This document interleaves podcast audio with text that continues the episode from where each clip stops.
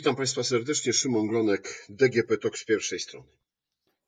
Dzisiaj o specustawie dotyczącej uchodźców z Ukrainy.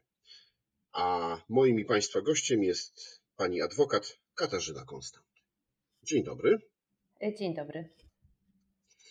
W samej nazwie tej specustawy, czy w popularnych e, w mediach już trochę wiadomo, do kogo jest skierowana ale gdybyśmy mogli uściślić, to jaką grupę uchodźców, czy jaką grupę Ukraińców ta ustawa obejmuje? No, ustawa, jak już sama nazwa jej wskazuje, jest to ustawa o pomocy obywatelom Ukrainy w związku z konfliktem zbrojnym na terytorium tego państwa. Zatem obejmuje rzeczywiście stricte obywateli Ukrainy. I e, jakich e, e, tych obywateli dotyczy?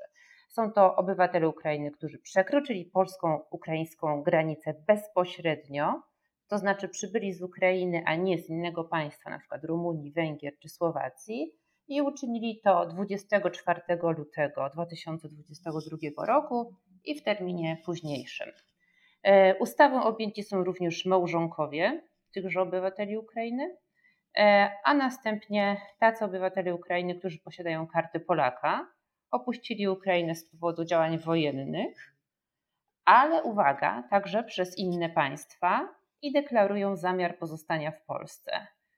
E, ustawa będzie dotyczyła także małżonków e, tych obywateli Ukrainy, którzy legitymują się kartą Polaka i przybyli na terytorium Rzeczpospolitej 24 lutego i dalej oraz deklarują zamiar pozostania w Polsce. Członkowie najbliższej rodziny obywatela Ukrainy, który dysponuje kartą Polaka i przybył na terytorium Polski, to małżonek, wstępni, rodzice, dziadkowie, wstępni i ci członkowie najbliższej rodziny tegoż obywatela także będą korzystać z dobrodziejstwa specustawy. E, co istotne, ustawy stosuje się pod warunkiem, że e, te kategorie osób nie posiadają polskiego zezwolenia na pobyt czasowy, zezwolenia na pobyt rezydenta, zezwolenia na pobyt stały, statusu uchodźcy, tudzież e, nie korzystają z ochrony uzupełniającej bądź zgody na pobyt tolerowany.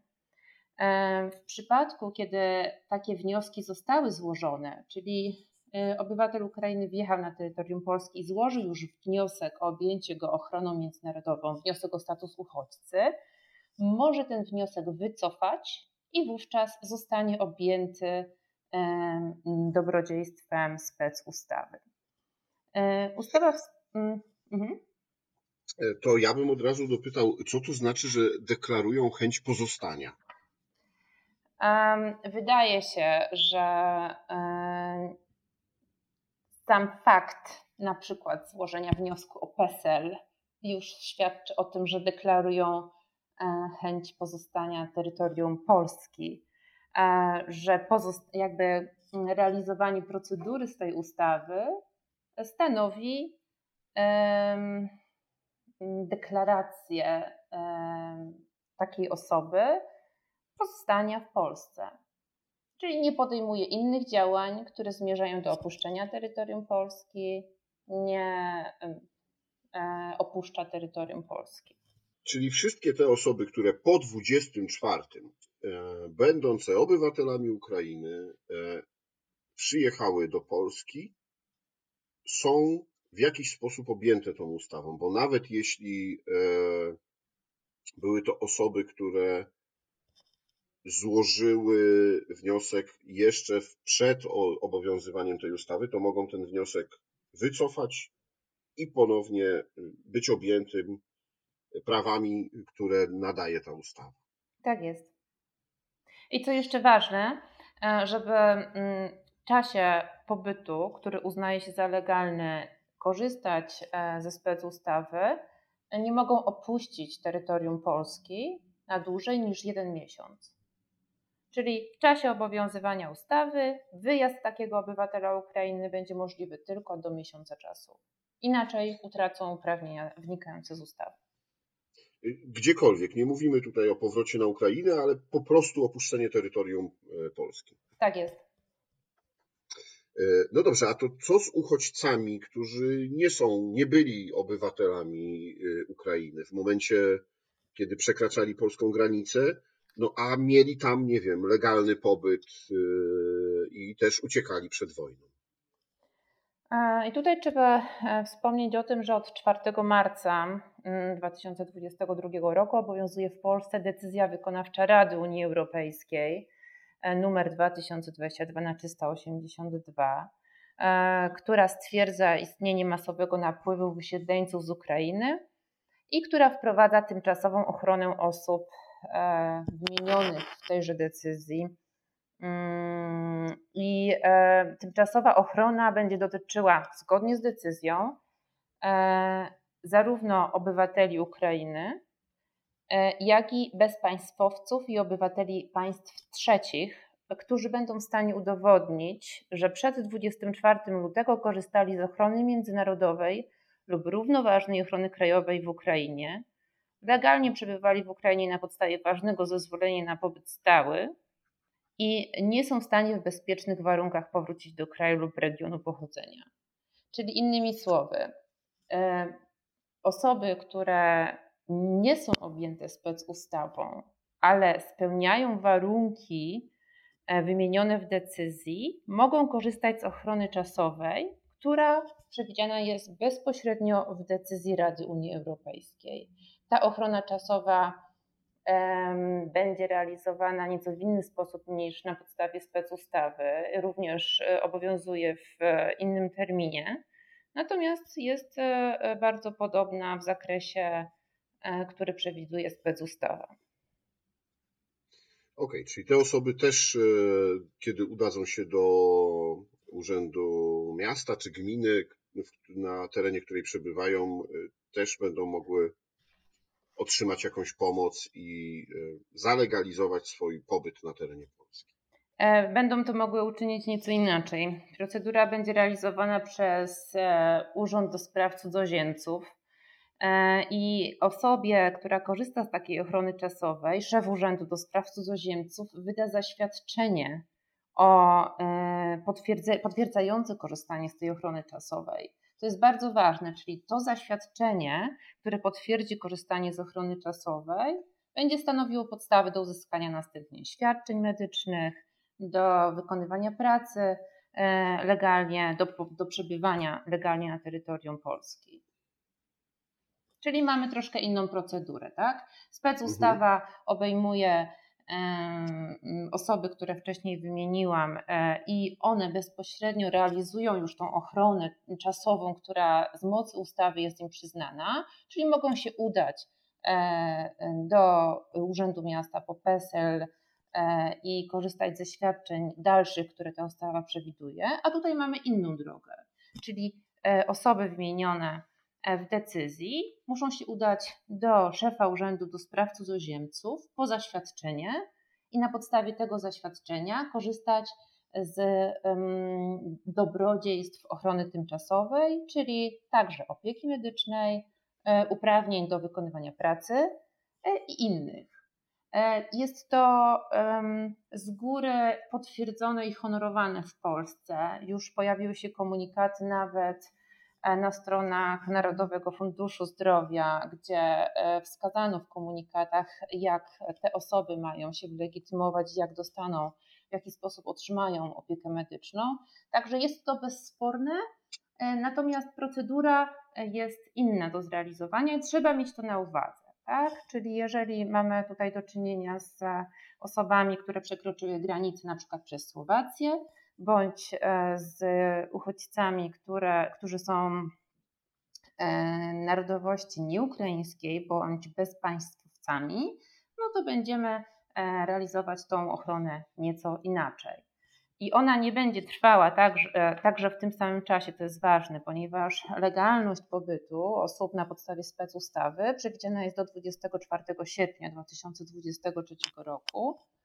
Natomiast ochrona tymczasowa e, na podstawie decyzji obejmuje tylko rok. Aha, no dobrze, to jest też e, ważna różnica i dobrze, żeby nasi słuchacze o tym też wiedzieli. no bo pewnie wielu Polaków będzie pomagało osobom, które goszczą siebie w domach, czy którym pomagają właśnie te dokumenty załatwiać. No dobrze, Pani adwokat, powiedziała Pani, że wa ważnym elementem ustawy jest dostanie numeru PESEL. Czemu to jest tak ważne? Czemu też jakby wszystkie dalsze świadczenia i wszystkie dalsze prawa następują po tym, jak e, uchodźcy z Ukrainy otrzymają numer PESEL? Numer PESEL jest e, jedynym niezmiennym identyfikatorem, który obowiązuje na terenie Rzeczpospolitej. Jest to również e, identyfikator, który jest nadawany cudzoziemcom w okolicznościach przewidzianych przez ustawę i teraz przez specustawę. Dzięki numerowi PESEL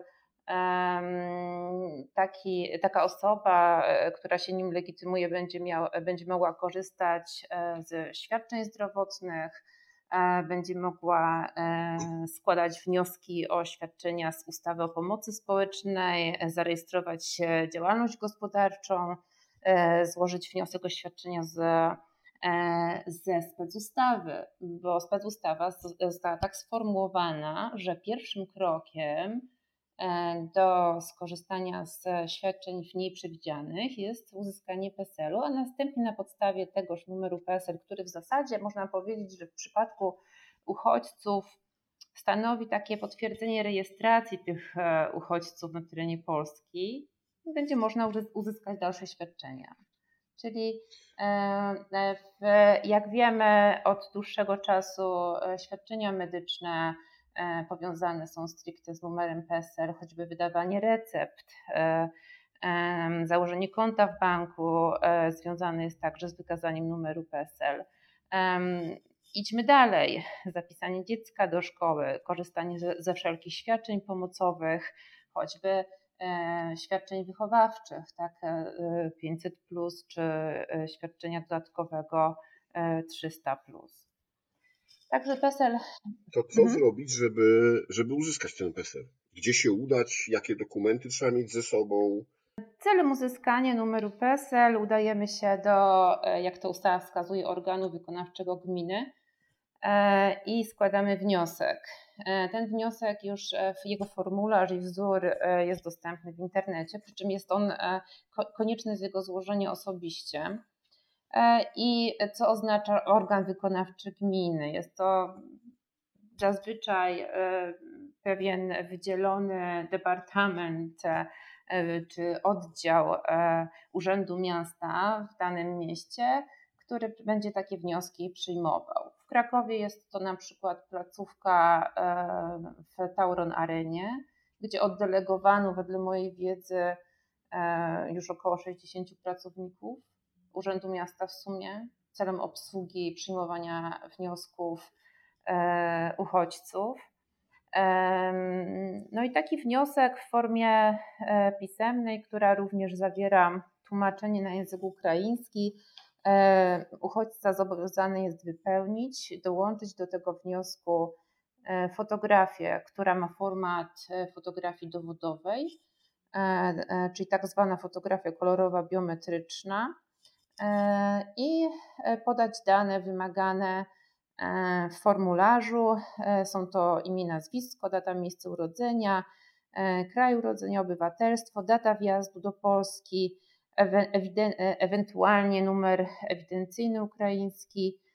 Można złożyć również wniosek o profil zaufany w tym formularzu, co pozwoli na dalsze udogodnienia które y, uchodźca może uzyskać, na przykład składanie wniosku w formie elektronicznej do innych urzędów i o inną pomoc. Dokumenty... A czy to jest jakoś mhm. weryfikowane? Czy trzeba mieć jakiś dowód y, tożsamości ukraiński, paszport, nie wiem, książeczkę wojskową, cokolwiek takiego, co, co będzie poświadczało skąd y, tożsamość osoby składającej wniosek? Tak, zasada jest taka, że wnioskodawca jest zobowiązany e, przedstawić dokument tożsamości. E, ten dokument tożsamości może być to ważny paszport, jakiś dokument identyfikacyjny albo i nieważny dokument tożsamości. Natomiast jeżeli nie posiada taki wnioskodawca dokumentu, który potwierdzi jego tożsamość, wówczas składa odrębne oświadczenie, że takiego dokumentu nie posiada. E, I tutaj zwracam uwagę na to, że to oświadczenie, które będzie dodatkowo składane, ono będzie uznane za nieskuteczne w takiej sytuacji, jeżeli po weryfikacji wniosku, e, e, weryfikacji z systemem Straży Granicznej okaże się, że jednak ta osoba wnioskująca, przekraczając granicę, posiadała dokument tożsamości. I tutaj oczywiście już się pojawiają pytania, no ale przecież mogła zgubić, mogła, e, co będzie, jeżeli właśnie miała, już nie ma. To oczywiście są indywidualne kwestie, które będą wyjaśniane. Natomiast reasumując, e, osoba, która nie legitymuje się żadnym dokumentem, ponieważ przybyła do Polski e, bez takiego dokumentu, będzie mogła zostać zarejestrowana na podstawie jej oświadczenia. I to jest duże udogodnienie. To jest co istotne, jeżeli mm, wjazd e, uchodźcy nie został potwierdzony przez e, mm, Straż Graniczną e, i nie ma tak zwanej pieczątki w paszporcie, bądź osoba nie jest w stanie wylegitymować się dokumentem innym niż pieczęć w paszporcie, wówczas wniosek o nadanie numer PESEL będzie równoznaczny z wnioskiem o zarejestrowanie tego wjazdu do Polski i musi być złożony w terminie 6, 60 dni od daty wjazdu. Czyli jeżeli dana osoba nie posiada pieczątki w paszporcie, nie posiada dokumentu ze Straży Granicznej, e, który może okazać jako dokumentujący datę wjazdu, wówczas składa wniosek w terminie 60 dni od daty wjazdu oświadczając, że dokładnie ta data miała miejsce wtedy i wtedy, wtedy i wtedy. Czyli mm, to, o czym się słyszało, że są osoby, które, którym udało się przekroczyć granicę no, w sposób nielegalny, powiedzmy to, czyli tak zwaną zieloną granicę, e, bo uciekając przed wojną obawiały się o swoje życie i skorzystały z takiej możliwości, mogą zalegalizować swój pobyt na terenie Polski. Tak, oczywiście. I e, temu ma właśnie służyć e, wniosek e, o nadanie numer PESEL, który zgodnie z ustawą został zrównany z wnioskiem o zarejestrowanie pobytu, a dokładnie nazywa się zarejestrowanie pobytu obywatela Ukrainy. Tak, tylko musi być złożone w terminie 60 dni. Pamiętajmy o tym. Ustawa nadaje możliwość skorzystania, znaczy prawo do pobytu na terenie Polski, prawo do pracy, jednorazowy zasiłek 300 zł, możliwość ubiegania się o 500 plus. E, jakie jeszcze są udogodnienia i czy jest już dokładna procedura, e, jak e, z tych wszystkich praw mogą uchodźcy korzystać? Owszem, już część procedur, że tak powiem, rusza z dniem dzisiejszym bądź jutro. Natomiast e, część procedur będzie musiała podlegać doprecyzowaniu, zwłaszcza jeśli chodzi o uzyskiwanie e, świadczeń. Zacznijmy może od tego, że jeszcze tak o tym nie mówiliśmy, że prawo pobytu e, jest prawem terminowym, tak? czyli ono przysługuje przez okres 18 miesięcy, licząc od 24 lutego czyli y, wychodzi na to, że kończy się legalny pobyt takiego obywatela, e, który podlega ustawie 24 sierpnia 2023 roku. I co dalej? Ustawa przyznaje uprawnienie do złożenia jednorazowego wniosku e, o przedłużenie tego pobytu na okres 3 lat i w tym celu można złożyć wniosek który jest składany do wojewody miejsca aktualnego pobytu po 9, po 9 miesiącach pobytu w Polsce. Czyli uchodźca przebywa w Polsce 9 miesięcy, może złożyć wniosek, dzięki któremu wydłuży swój pobyt do 3 lat.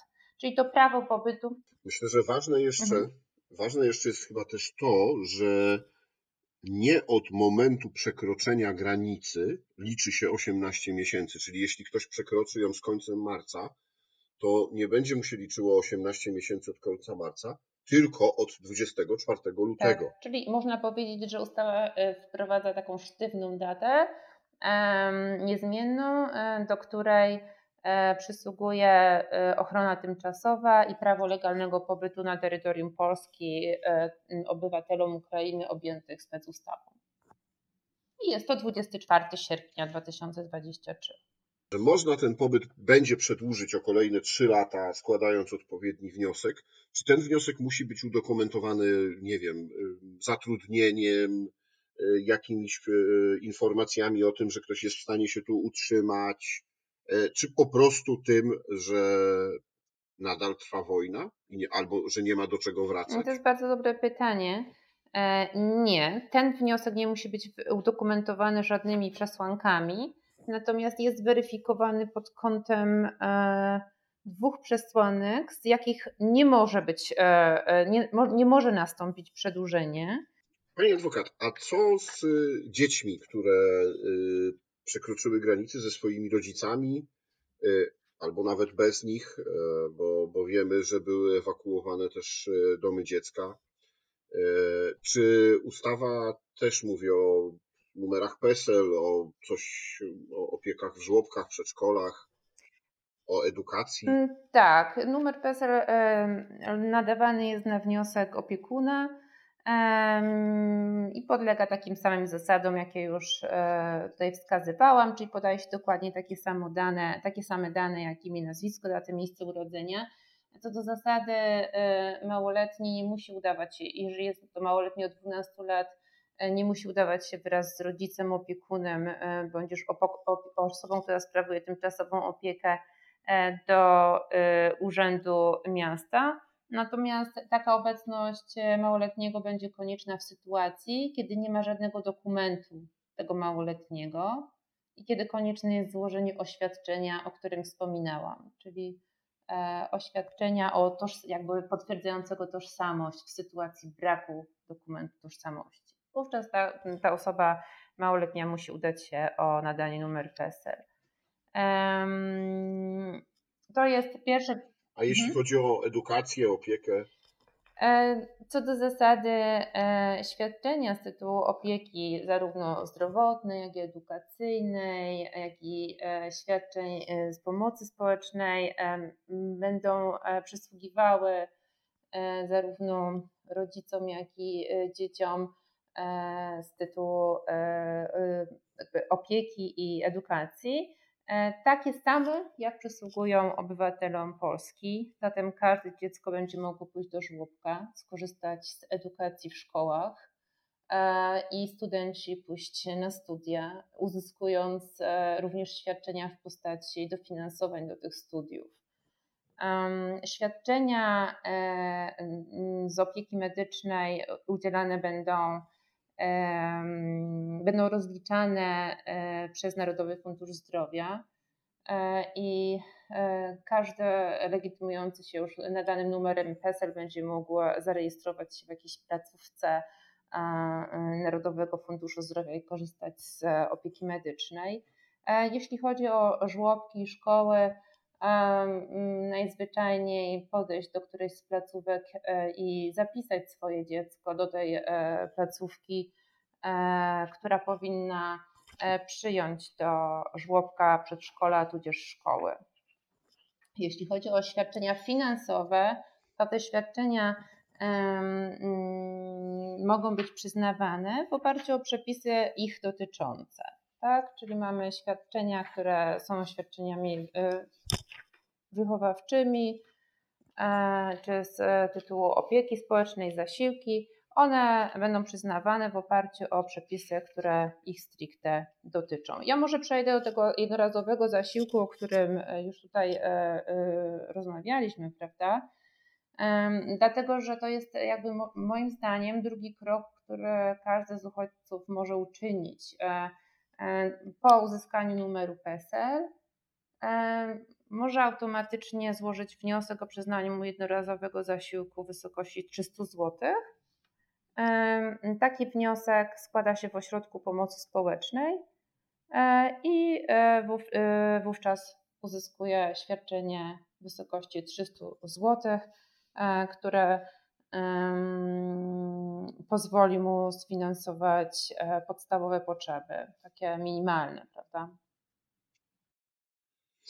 E, no tak, czy to jest jakiś e, skomplikowany wniosek, skomplikowana procedura, czy po prostu trzeba się udać do odpowiedniego wydziału w urzędzie gminy?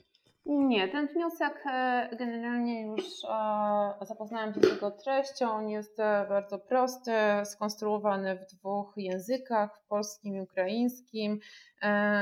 Składa się go do prezydenta Krakowie, do prezydenta miasta Krakowa.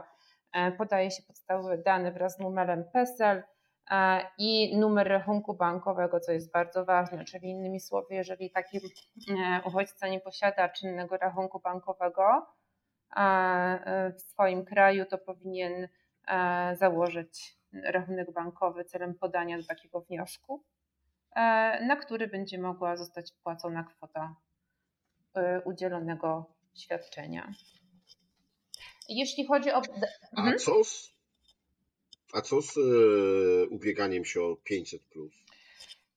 500 plus jest e, świadczeniem wychowawczym. Świadczenia wychowawcze są e, przewidziane w specustawie jako przysługujące obywatelom podlegającym specustawie. Zatem e, zgodnie z procedurą, która dotyczy świadczenia 500 plus nieco uproszczoną, obywatel Ukrainy będzie mógł złożyć wniosek o takie świadczenie. Jakie są wymagania? E, wniosek może złożyć osoba, która jest obywatelem Ukrainy albo małżonkiem obywatela Ukrainy, przebywa w Polsce legalnie i ma pod opieką dziecko, bądź jest e, rodzicem lub opiekunem tymczasowym e, tego dziecka. I mm, świadczenie y, będzie przysługiwało przez okres tego legalnego pobytu, o którym mówiłam na podstawie ustawy. Zasadniczo zalecam podejście do oddziału e, Zakładu Ubezpieczeń Społecznych celem wypełnienia takiego wniosku wraz z pracownikiem. E, jest on też w formie elektronicznej, natomiast obawiam się, że procedury, które, e, które do tej pory obowiązywały przy składaniu wniosku, będą trudne do przejścia przy jego wypełnianiu. Wobec tego e, nie obejdzie się bez e, osobistego wypełnienia wniosku z uwagi na potrzeby wyjaśnienia pewnych kwestii, które powinny zostać tam wpisane. Nasza rozmowa będzie zmierzała do końca, natomiast pojawiły się już informacje o tym, że są prace nad poprawkami do tej ustawy. E, na przykład dotyczy to osób, które nie wjechały, tylko przekroczyły granicę pieszo. Ale jakie są jeszcze rzeczy, które już wyszły, że trzeba poprawiać? Ach, są to, są to takie kwestie, które dotyczą na przykład e, terminów e, tej opieki tymczasowej, dotyczących innych grup osób, które w ustawie są wymienione. Są to, e, e, ponieważ o tym nie rozmawialiśmy, są tam w specustawie mm, e, wskazano także, kiedy pobyt obywateli Ukrainy przebywających w Polsce uznaje się za przedłużony legalnie. Na przykład osoby, które były, posiadały wizę, posiadały zezwolenie na pobyt.